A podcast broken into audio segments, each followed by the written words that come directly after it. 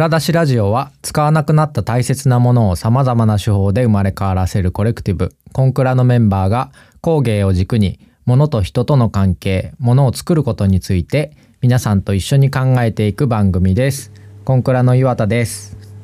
海です。志保です。はいはい。よろしくお願いしますはい。よろしくお願いします。くお願いします。はい。えー、八田3回3回が終わりましてはい。面白かった。うんうん、面白かったですね。お面白いという。お面白いんですけど。うん。ちょっと。ちょっと今までのコンクラの、なんだろうな。あの。えっと、シーズン1シーズン2を通して、またちょっと。あの。あ新しいうん感じの話題というか。うんうんうん。なんか。し示唆というか気づきもすごいいっぱいあったなそうね。うん、思ってます。確かになんかそのまああの工芸の分野としてあの組紐っていうところを初めて取り上げるっていうところもそうなんですけどよくよく考えるとまああのえっ、と筒井さんとかは、まあ、佐々木農衣装っていう会社に勤められていたのでまああのある意味立場としてその会社員みたいなところあったんですけどなんかあの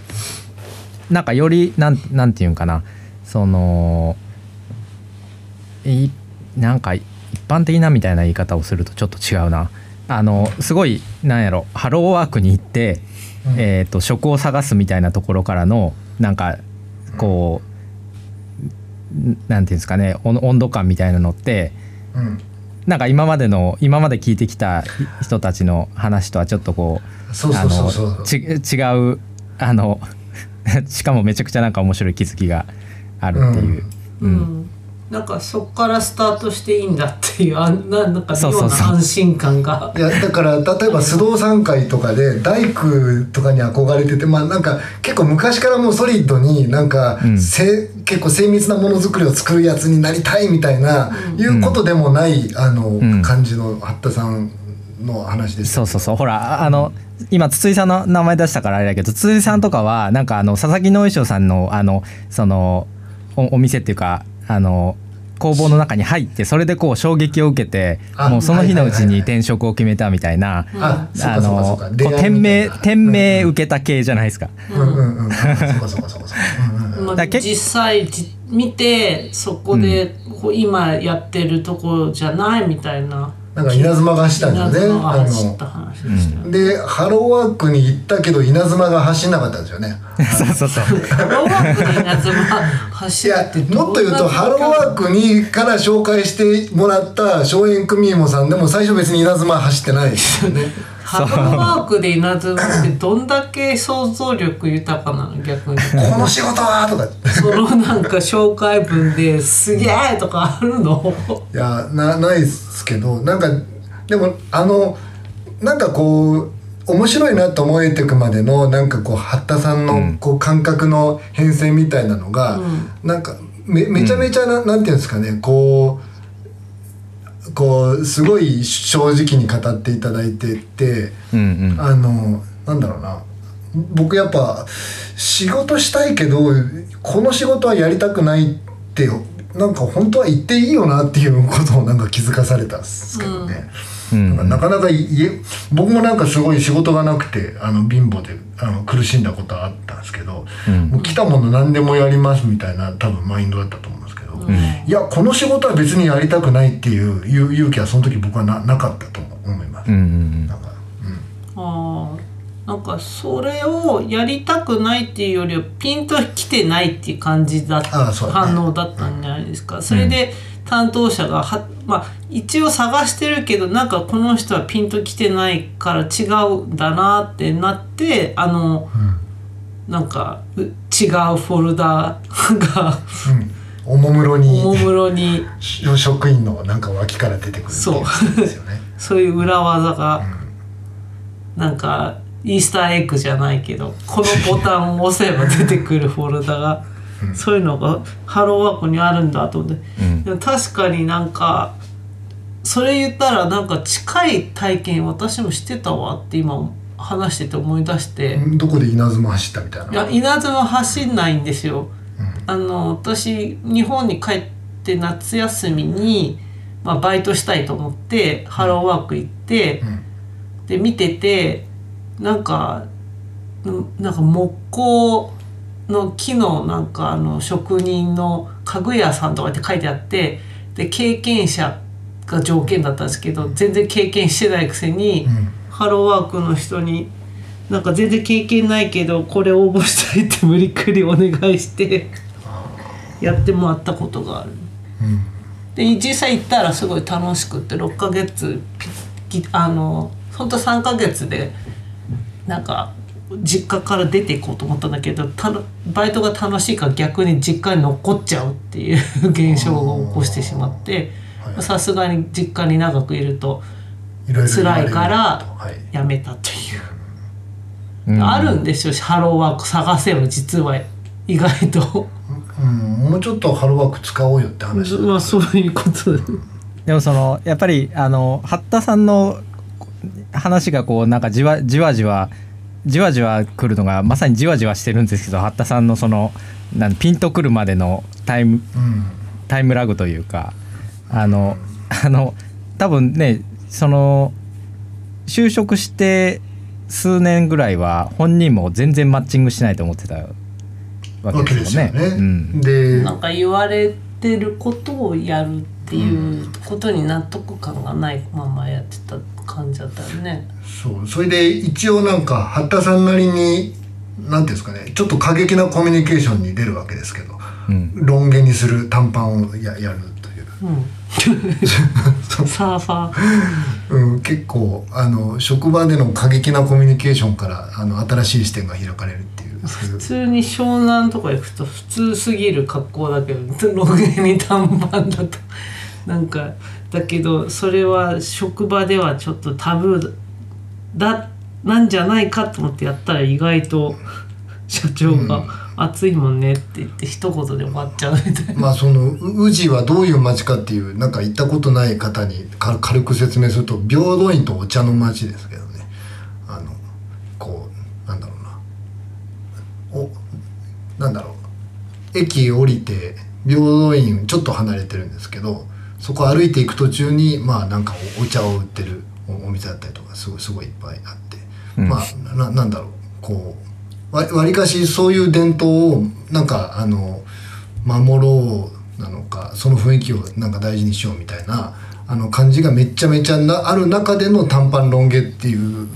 あのことをちょっと想像してほしいんですよね。なんか髪の毛金髪とかしたらすごい逆目立目逆目立ちしちゃう感じ。なんかあのき結構えっと白い漆喰となんか屋根とかなんかふ古い蔵とかそういう感じあるじゃないですか、うん。ああいうのが一部こう保存されてる中で、えっとまあ、そこに毎日来てる人が短パンロン毛っていうそうそういう、まあ、イメージですかね。今だと意まあ外といそうな気するけどその当時はいなかったんだろうねなんかね、やっぱ格好っていうかその職人たるものっていうイメージが格好がある、まあなんか平等院にみんフラッと見に来たなんかあの観光客ぐらいには見えたかもしれないですけど。ちょ ロンロン毛短パンの方で、うん。まあでもあのその働きたくないけど働きたいけど働きたくないですよね。だからあのハハローワークに行ってるっていうことは何らかしら仕事をを見つけたいと思ってるけどいやピンときてないっていうあの自分の感覚への正正直さみたいな。なん。かまあ、あとはなんかその働いてる間も結局は自分がそこにいる意義というか理由っていうのがやっぱピンとこないと働くのも楽しくないじゃない？じゃないっていうか。なんかああの話がなんかじりじりひひりひりあ後々なんかボディーブローに来るのってなんかすごい、あの今こうよ世の中的にこうななんだろうな。働くってなんだろうのなんか問いかけがすす一般化できるなんかポイントがいくつかあったからな,な、うん。なんでしょうね。なんか。なんかそのやっぱ自分でしかできないしとか自分がややらないと他に誰がやるんだとかなんかそういう意義のある仕事ってなかなか逆にないんだっていうのをあの結構最近考えるようになったんですよ。うん。うん。うん。私あんまやりたくない仕事を断り続けて早十何年なんでその感覚を逆に忘れてたんですけどその、うん。やりたくない仕事をやるって感覚を忘れちゃってたけど最近あのうちの会社がすごい全世界で大量解雇1万2,000人っていうそ即日でいきなりチームメイトが全員いなくなるっていうのをちょっと経験ししてて。その会社とは、検索会社の グーグルですけど、はい、まあ今もうねみんななんかすごいいろんな他の IT 系もうほぼ全滅全滅全滅って方あれだけどほぼみんな解雇進まあ、んでるよね。あのいわゆるガーファムは万単位ですのね。ね。あれですよね、うん。あでもあのアップルはまだ。あそうかそうか、うんだから GAFA のガガガ A がない、まあでもその時に思ったのがなんか面白いなと思ったのは国によって同じ条件でも例えばその退職金の条件が一緒とか、うん。解雇じゃなくて退職勧奨ですよっていう条件も同じなのに辞めるパーセンテージっていうかなんていうかな自分で「あ言われたから辞めます」っていう人のなんか率が国によって違うのがおもろと思ってへなんか日本は私結構みんな辞めないんじゃないかと思ったりしてたんですよ、うん。そんな言われても退職勧奨だから。で日本って結構その終身雇用とかもあるから、あのなんかそんなに簡単に辞めないだろうと思ってたら意外と辞めてしまって。えで、あそれってどういう意味なんだろうってことをちょっとここあの数週間考えてる。うん、えその国別のパーセンテージでいうと日本は退職する人は多い方なんですか？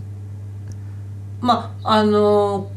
なんていうの他の国っていうのはもう解雇だから、選択肢ないのであそっかその全世界でっていうわけじゃなくてとある国との、うんとたまたま同じ条件だったから、うん。ほうと思って見てたらうんうん。なんかうんあの結果が倍以上違ったので。これってどういう意味なんだろうっていうふうにちょっと考えたりとか、うん。多分あとやっている仕事の内容でもしかしたら違うのかなとかうん。そもそもなんかそのまあこの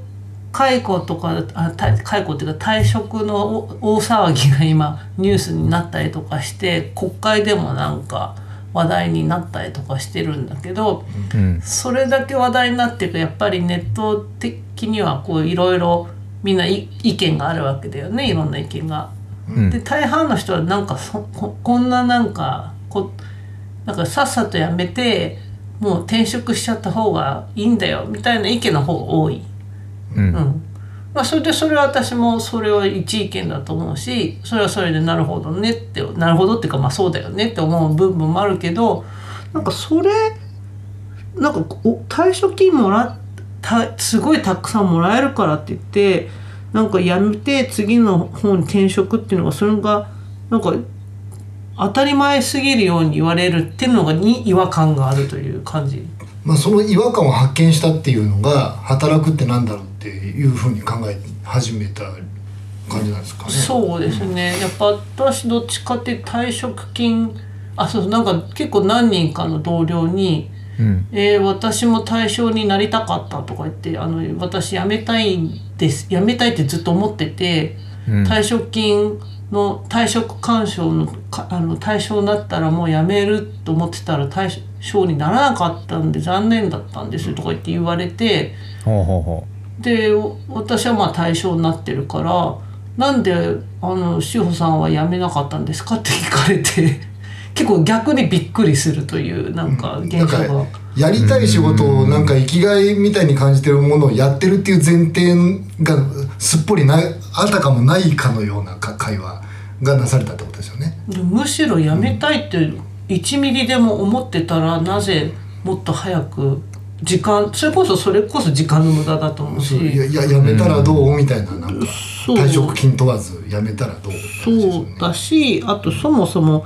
退職金ありきで思考が起きてること自体変だぞと思ってあのだってそもそも皆さん普通に会社に入った時退職金をもらう前提でその会社に入るわけないじゃん。基本、うん。まああの、定年とかで辞める時の退職金ならわかるけど、まあ、もうちょっと広げて言うと終身雇用退職金があるっていう前提で選ぶ選ばないかはああるかもしれないけど、あの今もうそういうこ職業の選び方って日本はそういう基準もある種崩れつつあるかなっていうのはありますよね。ね。うん。だからもうそのなんか時点でそもそもなんかやりがいとかやりたいことを会社でそもそもしてるかしてないかっていうのももちろんあるし、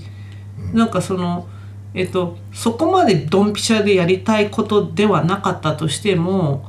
楽しみ方を知ってるかというか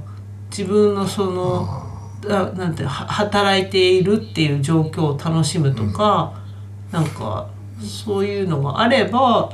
なんでなんか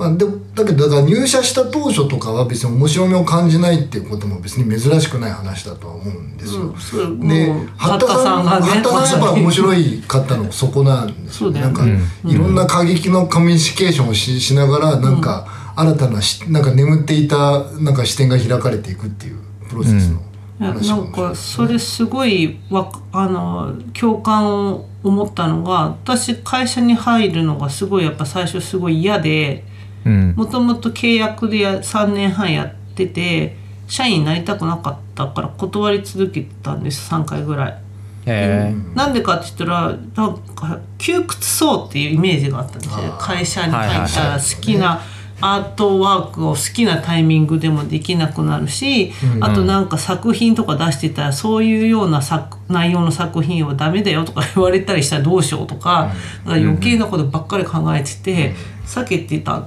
らですよね。で実際にじゃあもう本当に入るって時にやっぱ私も怖いから条件付きでアートワークを、まあ、あのメインでやっていきたいからあと作品にもあんまりこう言われたくないって言ったらそんなの当たり前じゃんみたいな、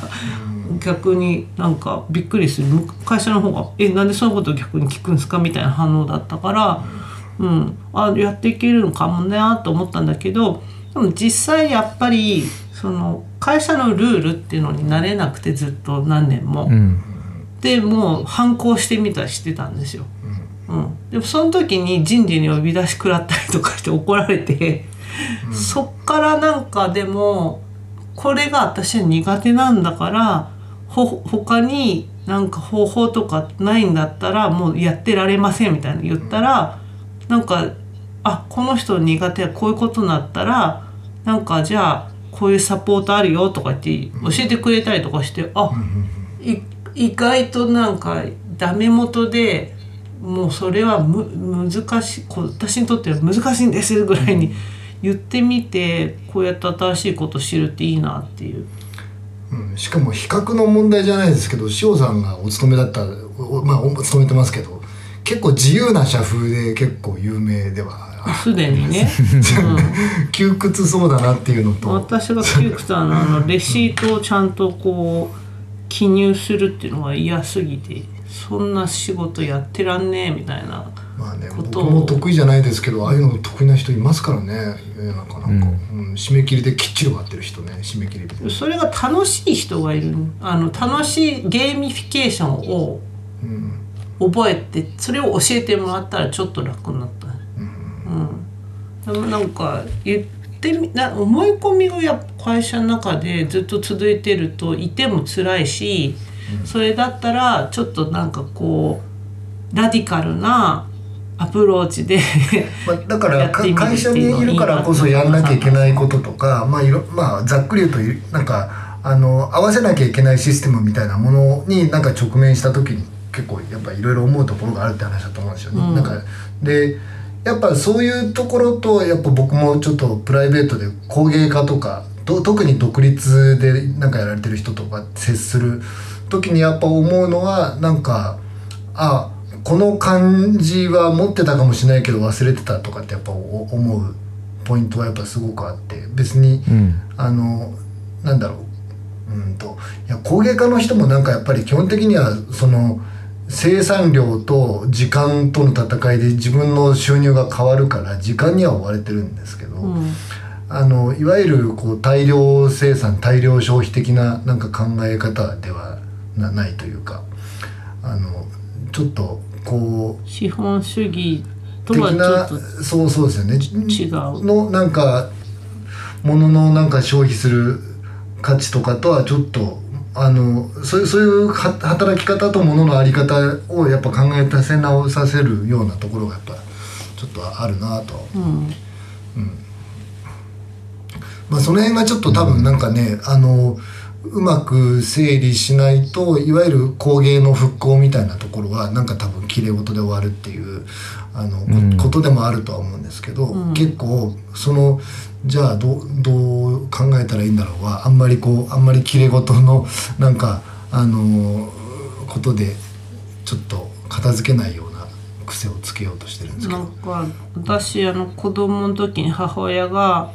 好きなことを仕事にすると苦しいよっていう、まあ、母親自身がそれを経験してるわけですよファッションデザイ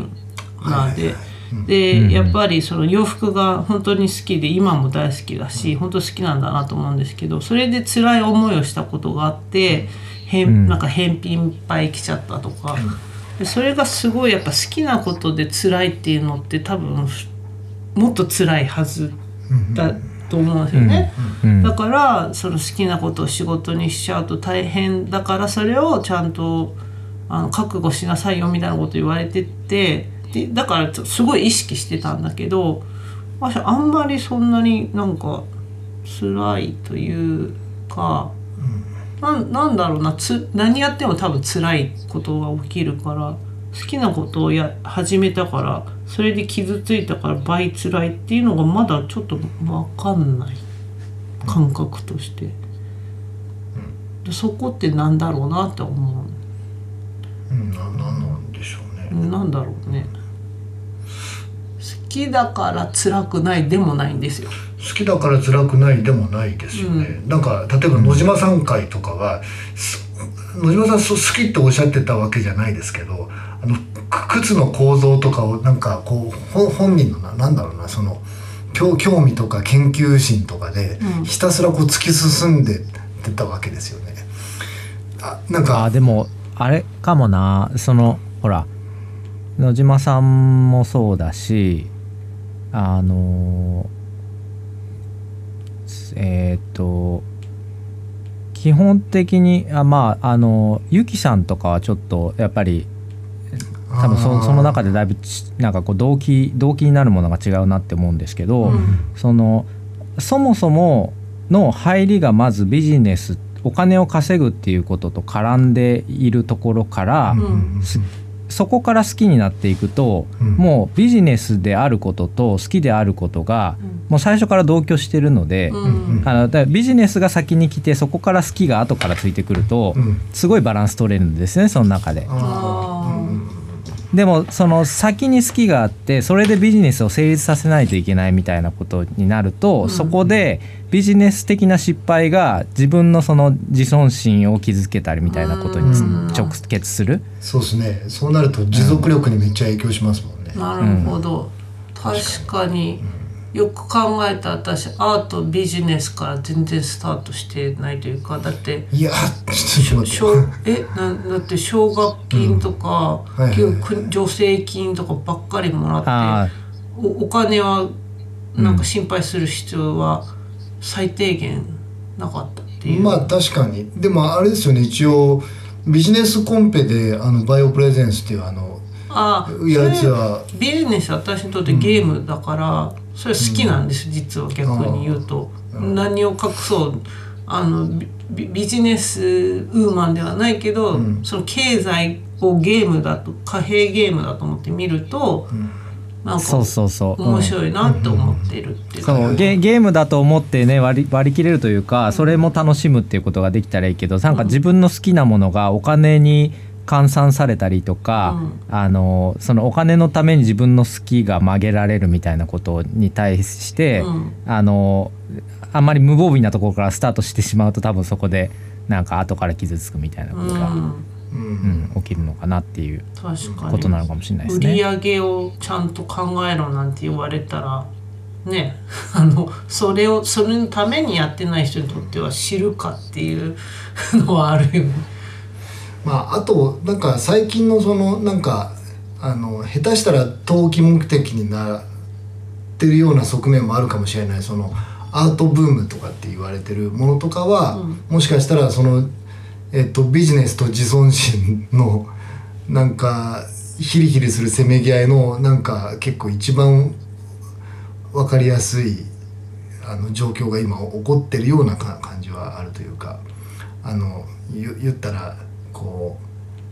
あの絵がまあ言ったら昔より売れるわけですよ今。うんでうんこうで昔と僕らの学生の頃と違って SNS で学生の頃から発信こうできてでギャラリーとかその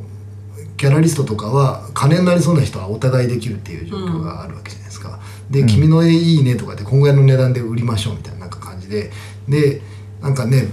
あのこれほとんど自分のこととして言いますけど美大とか芸大なんてねなんかこうどこにもなんかこううまくやっていけなくてなんか自尊心をなんかこう保つのが危ういやつがどうせ来てるのになんかいきなりこう自分を肯定してくれてお金もくれる人がいたらなんかねすごいそれをこう拒むめちゃめちゃ勇気がいると思いません？なんか。ですごい安い金額で叩き上げ替えいやもうぜひ買われてる状況ででしかも売れなくなったらポイみたいな。そこでまたなんかこう自尊心をなんか気づく構造みたい辛いななそれ辛いなあでもそっか。なんか自尊心みたいな 好き好きなことと自尊心みたいなテーマで言う言ったら、なんかその貨幣ではないにしろその「いいね」の数みたいなものとかフォロワーの数みたいなものでうんうんかなりその創作を始める時点でそういうその評価経済みたいなものにうん。さらされてるっていう、うん。まあ、今の若い世代だうと。ん。っていうことのまああのそれがいいのか悪いのか分かんないですけど、うん。まあシビアさみたいなものはうん。なんか最初から最初から抱えないといけない感じあるかも確かにしれないですフォロワー数がお金に換算される時代ですもんね。そうね、確かに確かに。あともう一個はその貨幣とかとまた別にその今ちょうど4月入っ今収録が4月入ってばっかだから、ささうんなんかあの何々で新しく就任しましたみたいなポストあるじゃん。なんかこう学校の先生になりました系がすごい一気に増えるんだけど、うんうんうん。はいはいはい。なんかややっぱアート系の人ってこうどっかに自分がアカデミズムに対してちょっとこう自信ないというかとかもあったりちょっとこう自分は遠いなとか工芸の人もそういうとこあるんじゃないかなと思っいやててめっちゃありまくりだと思いますよ特に。まあこ工芸っていうよりはある種のヒエラルキーというか縦社会みたいなでと徒弟制度アカデミックがなくなかったとしてもすごいうん。上下関係のねある世界とかだと思うんでね、うん。工芸とかって。特に。派閥もあるだろうし、縄張りもあるだろうし。だからなんかそこでさなんかあのなんて言うんだろう助助教授准教授教授になったとかなんかそういうこうそれもゲームみたいなもんだなって私よ横目で、まあ、ね。親がもともと教育系の人だったから、学校の先生やってたから思いっきりその階段をよ上り集めたのを見てて。なんかそういうのに対して自分の価値をこうバロメーターで見るのってなんか変なのって思ったりするわけですよ。うん、なんかそのなんて言うんだろう。貢献サイドに対して自分のポジションがなんか上げていくぞみたいな。でそれってあんまりビジネスの世界でそんな変わんなさなと思って見てる感じ。まあそんな感じでこう考える材料を与えていただいた八田さんありがとうってなんか全然。八田さんのハローワークがよくここまで話引っ張って八田さん広がったな。あ。りがとうございます。組み組紐の話組紐の話。組紐の話しましょうよ。外れちゃって。組紐もねディープな世界でしたからね、そのなんだっけルルルーミーをか買ったんだっけ？組ひ組紐ルーミーっていうおもちゃを買いました。置いといたら娘が勝手にもう使ってて、うん。なんかもう早速アクセサリーとか作ってて、割と人ああの勝手にやってたからちゃんとインストラクション見てできたってことは割と導入ししやすいのかな？だからまあ、中学生だからまあ当たり前なのかもしれないけど、入りはすごい敷居が低いけどうん。いま、未だに解明されてないこともあるっていうことでそね。それがやっぱ八田さんの組紐のうんなんかお奥行きをなんか感じさせる話だったんですけど。初心者からななんだ、エキスパートまでの幅が広すぎるって感じ、まあでも基本的に紐ってすごいこう八田さんも言ってたけど当たり前すぎてわなんかそれに対してのアカデミズムがまだなんかそななんだろう。ニットとか織って研究まあ割とされてると思うんだけどまあ少ないけどでもまだされてて紐の研究ってそういえば紐の研究してますっていう人に出会うことって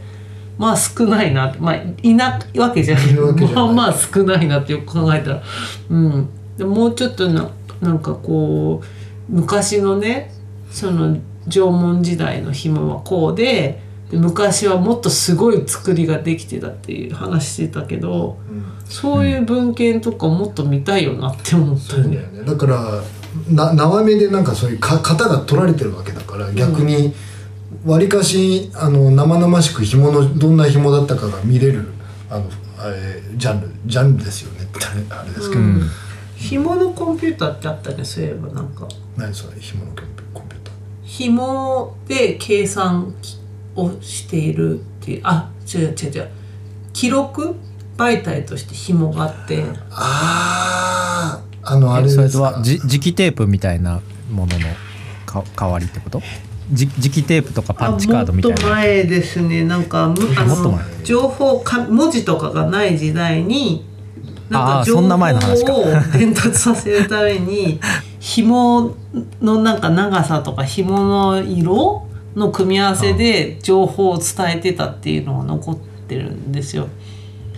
うんうん。コンピューターサイエンスミュージアムにあったね。なんかあったっあっすたよ。ううん。んそのぐらいさ紐って昔からすごいこうあってなんかこう、うん。でななんていうのかな。ある意味私たちの紐っていうか、まあ、糸も紐もまあ言ったらそんなに変わりもないんだけども、でもそのぐらいあって当たり前なぐらいさ身近にずっとあったわけじゃん。なのに研究あんまりそんなに、こう聞かないって言った方が近いのかなうん、してる人はいるけしてどる人はいると思うけどそのがなんか紐学部とかないじゃん。紐学部は紐学部まあ確かにないですねあってもいいと思うよね紐学部はね。そう今ちょうどそのあのインカ文明のあのキープっていうウィキペディアのページ見てるんですけどあの紐の結び目でしなんかこう数字を表現する一十百千万みたいな。うん。なんかそそういう十進法を紐をなんか紐で使ってこうに認知していったであろうみたいなそういうのをちょっとよ読んでるんですけすどごいよねこの伝達方こ法。の伝達方法。も、うん、確かにあの紐なかったらどうなってたんだろうっていうなんかあの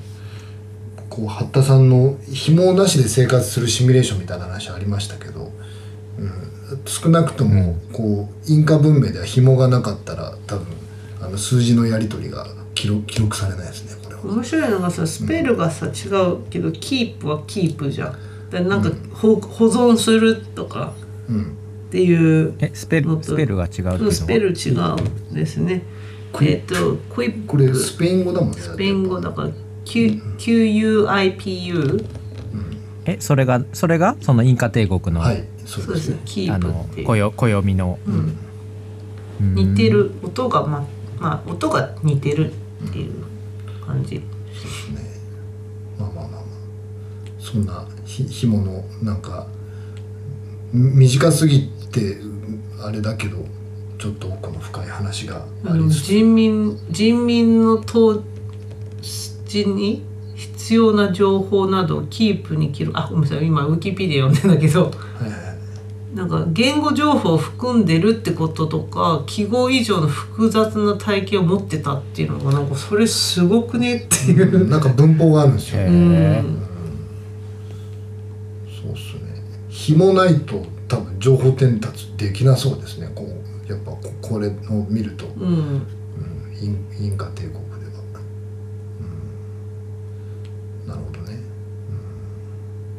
でこれはまあその紐の結び目だけど、ん。でも組紐ってある意味その構成がすごい何十通り何百通り何千通りって、うん。まああるからそういう意味ではその紐そのものが情報のうん。ななんだろう遺伝子で言ったらなんか ATCG うん。の塩基で、それの組み合わせでそのまあ塩基ができてでそのまた組み合わせ同士で DNA のその情報ができますみたいな話に近いよなと思って、で、うん。やっぱなんか面白いのが、あなんかそう言われると情報が紐っていうのがすすごい、うん、納うん。得、遺伝子でイメージするとそうですね。そうそう。そうかそうか。うん。私あのーあと共通しているのがねじれ構造とか寄ってるっていう構造で遺伝子の二重らせん構造もそうじゃないですか。なんかよ,、うんよりが入ってる、うんなんでそういう形になってるんだろうなってやっぱりこう研究してる人らがいてでうん。まあ一応かあのそうだって解明してるわけではないんだけどよく言われてるのがやっぱりその「寄る」っていうのが単一でこうまっすぐなものより複数のものがこうねじれて絡んでる方が強いっていうのがあってだから二重らせん構造っていうのがうん。よりよりが入ってるんじゃないかというふうな研究もあったり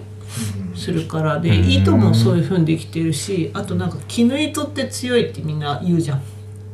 実際まあそうなんですけど、なんでかって言ったらその蚕のお尻から出てくる時点ですでにねじれてる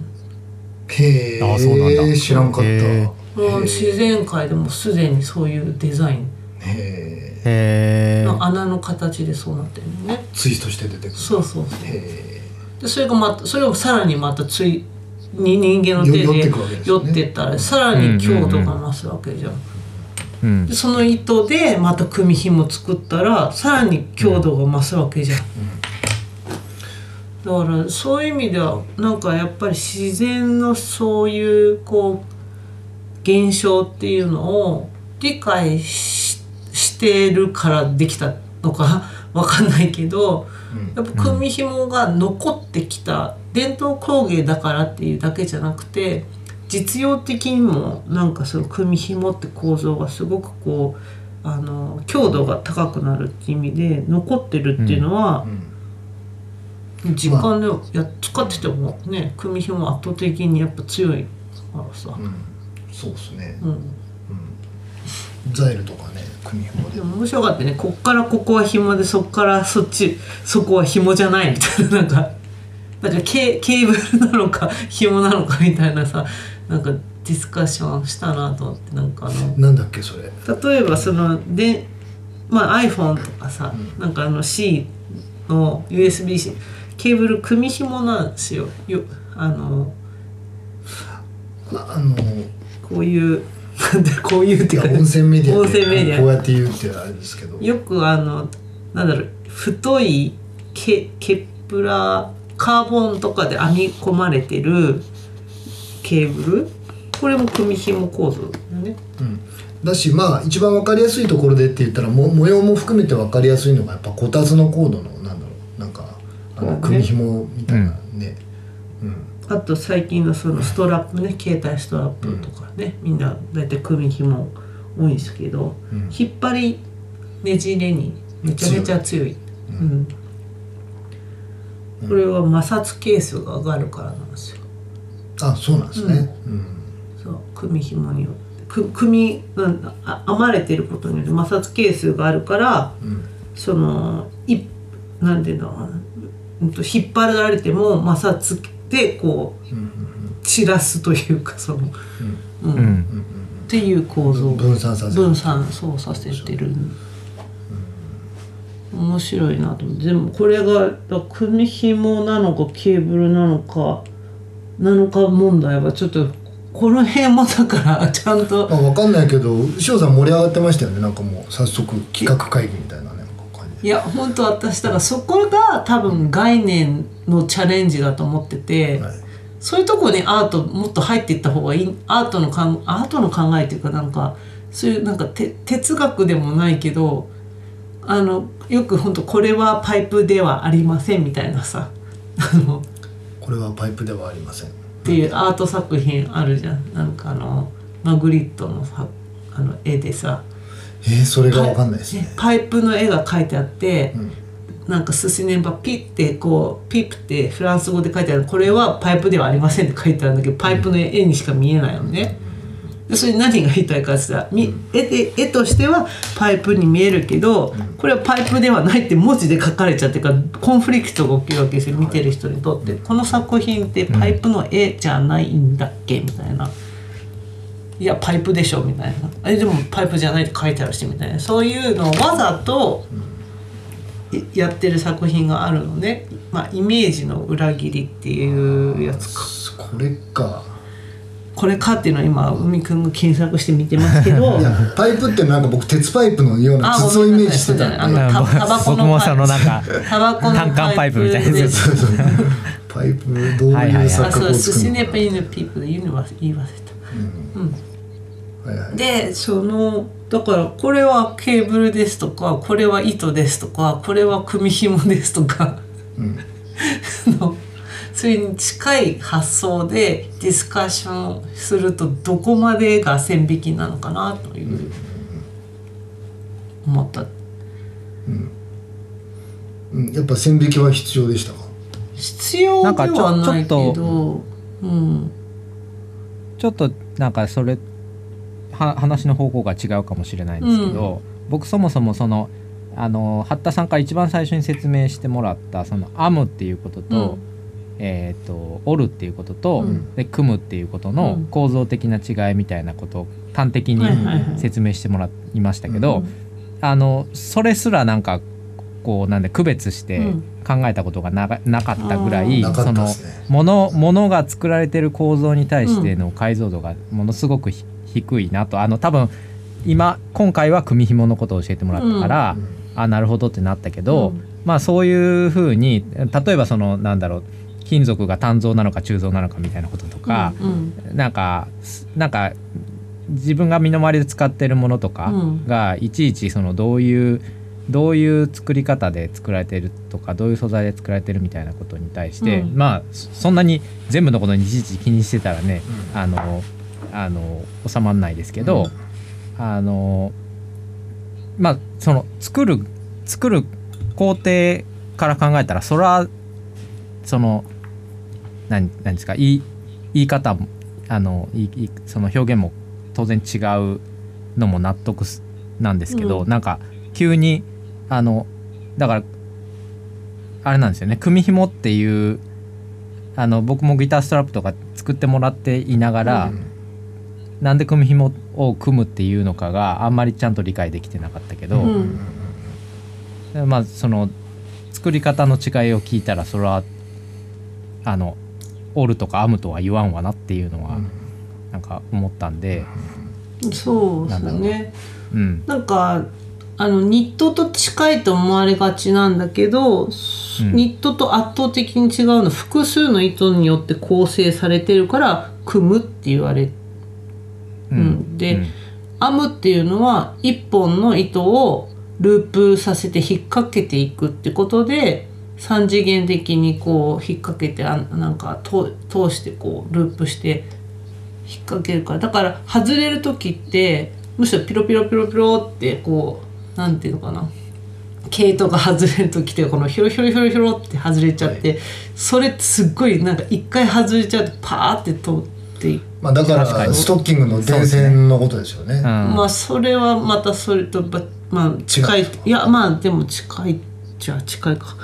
でまあでもそのあれですよね。一回ほどけたらもうその方向に対してはすごく弱いってそいうそうそうですよそうです、うんうんうん。で網織りに関してはじゃあどうなのって言ったら高密度って言ってその本数が多ければ多いほどもちろんまた摩擦係数によって強くなるんですよ、うん。だから薄い布って結構す高密度に織られてることが多いのは、それは強度のためで、オーガンジーみたいな薄くてあの密度もすこ透けて薄めみたいな感じのは割とこう穴開きやすかったりとかするじゃないですか。まあ、そなんだけどあ網の弱いところはなんかその縦にこうピッてやったらビリビリビリってやっぱり裂けちゃう。うん。あのこうい一回こう外しちゃうとバラバラバラってこう外れるのでなんかジグザグにこう切ってみたりとかハサミで。えっと立ちばさみ立ちばさみそうそうそう。ギザギザのそうだからほつれないやつですそうほつれないでほほつれる方向やっぱ一方方向だからさ森って、だからどうしてもパやっぱそこもバラバラってこう破きやすいし破れやすい。でもくえ立ちばさみがギザギザなのうん。は、それはあのほつれないそうですそうです。たために？そうなんあそうなんだ。そうなんです。へえそれもあの方向を変えることでなんかまああの完全にほつれないわけではないけどほつれにくくはなる、うーんそうなんですね。でも組紐ってそういう意味ではどこからアタックしても なんて言ったらいいのかな、壊れにくいっていう。うんうんそういう意味ではなんかその組紐で折ったらものすごい最強になるかもしれないし組紐でニットしたらものすごい強いかもしれないっていう発想がうん。あのジャカードプロジェクトで生まれたっていうのはある。あのググーグルの Google の。うん。言ってたやつですよね、うんそうそう面白いですよなんか構造を知るとテキスタイルってなんか一言で言うけどありとあらゆるなんかものができてるなってそれに囲まれて生活しててあんま普段意識しないけど、うん。面白いなって思う。うん。なんか八田さんとちょっとねラこうラジオだけのなんかお話というよりはなんかちょっと進めたそうなことなんか言ってましたよねなんか。うん、あのなんだろうやっぱり機械でできないことっていうのはまだやっぱあるなっていう中であの機械でもしかできないこともあるんだけどその両方いい塩梅、両方できるってことがやっぱ最強だなって思うんですよ。両方のナレッジ手で作ることと機械でやることを両方知ってればその中間点を見つけることができる。そういうのでこう新しいチャレンジができるんじゃないかっていうのは思うんでなんか私もちょっと数年前から試していたこととか八田さんもなんかやってそうな感じだったんでまた話しててなんかああやってなんか一緒にやってみたいなっていうふうに。やっぱり八田さん毎日触れててうん。この作りはすごい彼のもちろん何百倍も知ってるんだけど、多分私は素人だからこその発想ができるというか、その使い方するみたいなことがあまりこう作り手ではないからこそ生まれるのもあるんでそれがうまく噛み合うと誰もが思いつかなかったことができるのかなって。まあそういうアイディアも求めてそうなね節もありましたからね、八田さんも。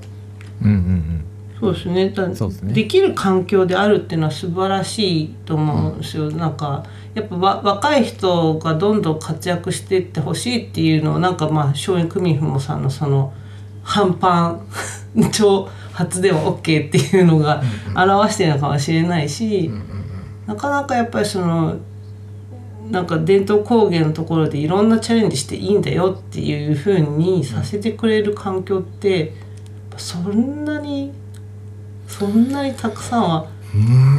ないんではなかろうかっていう。まあ考えさせられますね。うん、ね。なんかその機械工芸って世界はね結構いあの新しいチャレンジとかしていかないと。うん、で逆に陳腐化してしまうっていうね。そうだけど。誰うん機械さえあれば均一にどこでもできるっていそうそう。うのとかは。でも手でやるってなるとまたちょっとね、そのすぐにピョイと入ってすぐできる世界じゃないからさ、まあ、なんで松陰組もさんのその手作業と機械加工を両軸で持ってて、両どなんか両方ともに意味があるっていうのはすごくあのもうすぐ明快な理由でしたけどそうね。ね。本当両方をまず試させるっていうのも素晴らしいなと思う、なんか、手だけずっとやってりゃいいんだみたいなんじゃなくて、うん。そうそうそうそう。ね、機械も学んでっていう、でもそれまあでもあれですね、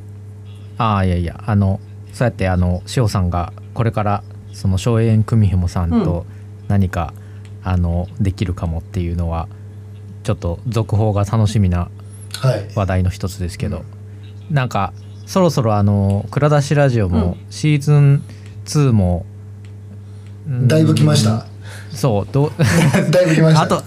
そうあと何エピソードやろうかなっていうところは あんまりまだちゃんと考えてないんですけど、なんかねあのまあ蔵出しラジオ自体は1年こうぐるっと回ったわけやし。あそうですよね。お疲れ様です。だからくらもう。まあ八田さんまででだから 6, 6組うんゲストうん。ですかね、おあのお呼びしてっていうのでね、うん。またなんかあのそそれぞれでなんかほらあの僕き八田さんもそうですけどまあ基本的にここまでのゲストは僕が最初に接点作って、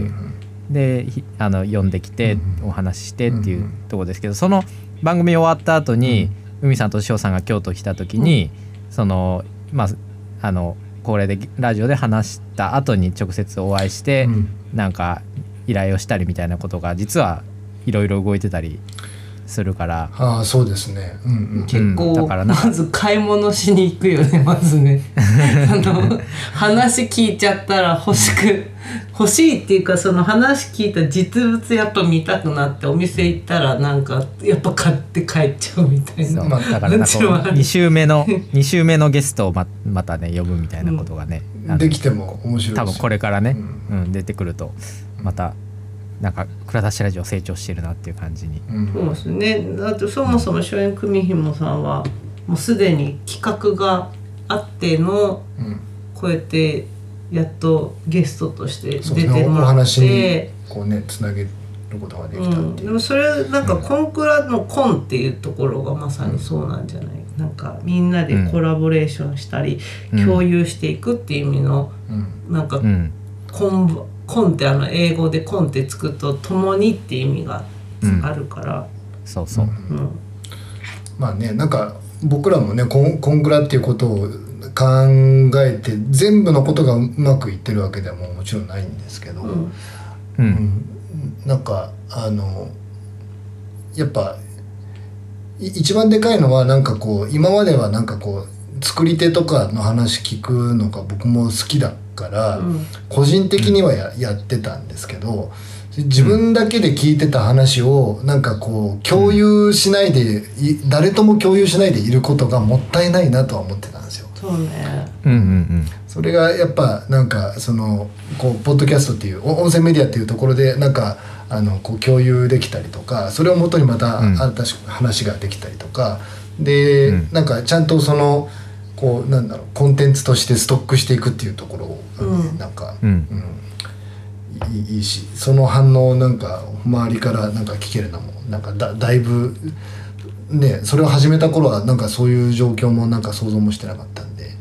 うん。うん。やっぱでも感想言ってもらえるのが一番嬉しいね。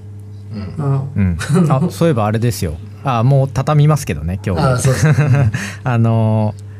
あれここの間前回であのえっ、とそのアンカーが Spotify にあの吸収されたみたいな話したんですけど、はいはいなんかそのタイミングでえっ、となんかか勝手にっていうとあれですけどなんか Q&A がついつくようになってあてた見た。見た Spotify でうんそうそう Spotify でお聞きの方だとその番組のそのページからもうそのまま Q&A を送ることができる。わお。という風になってます。なので、うん。えっと フォームも用意してるしうん。Spotify の方はあの Q&A からも投げれるし、うんえー、Twitter で「ハッシュタグのコンクラ」も募集中といあ今僕全部言っちゃいましたけど。うん。塩さんに言ってもらってるやつ。ということなのであのどっからでもご意見くださいっていう、はいあの会った時に直接言おうっていうふうに貯めてる人もいる。んですけどあのフォームを活用できると。それこそそのいろんな質問も共有できし直せるし、いいなと。そうなん僕ね。僕やったらそうするもんな。実際に会ってやった方がね、うん、あれなんだけどさあ聞いたよみたいな。なんかなんか会話したいっていうのがあるからね。そうそうそう、ま、周りではそういうこと実はすごいそう起こってるんですけど、わざわざ。確かに質問シェアするってすごい大事だよなとは思う、なんかその質問のアングルあるんだっていうのを見てまた楽しいっていうのはあるからね。そうだね、うん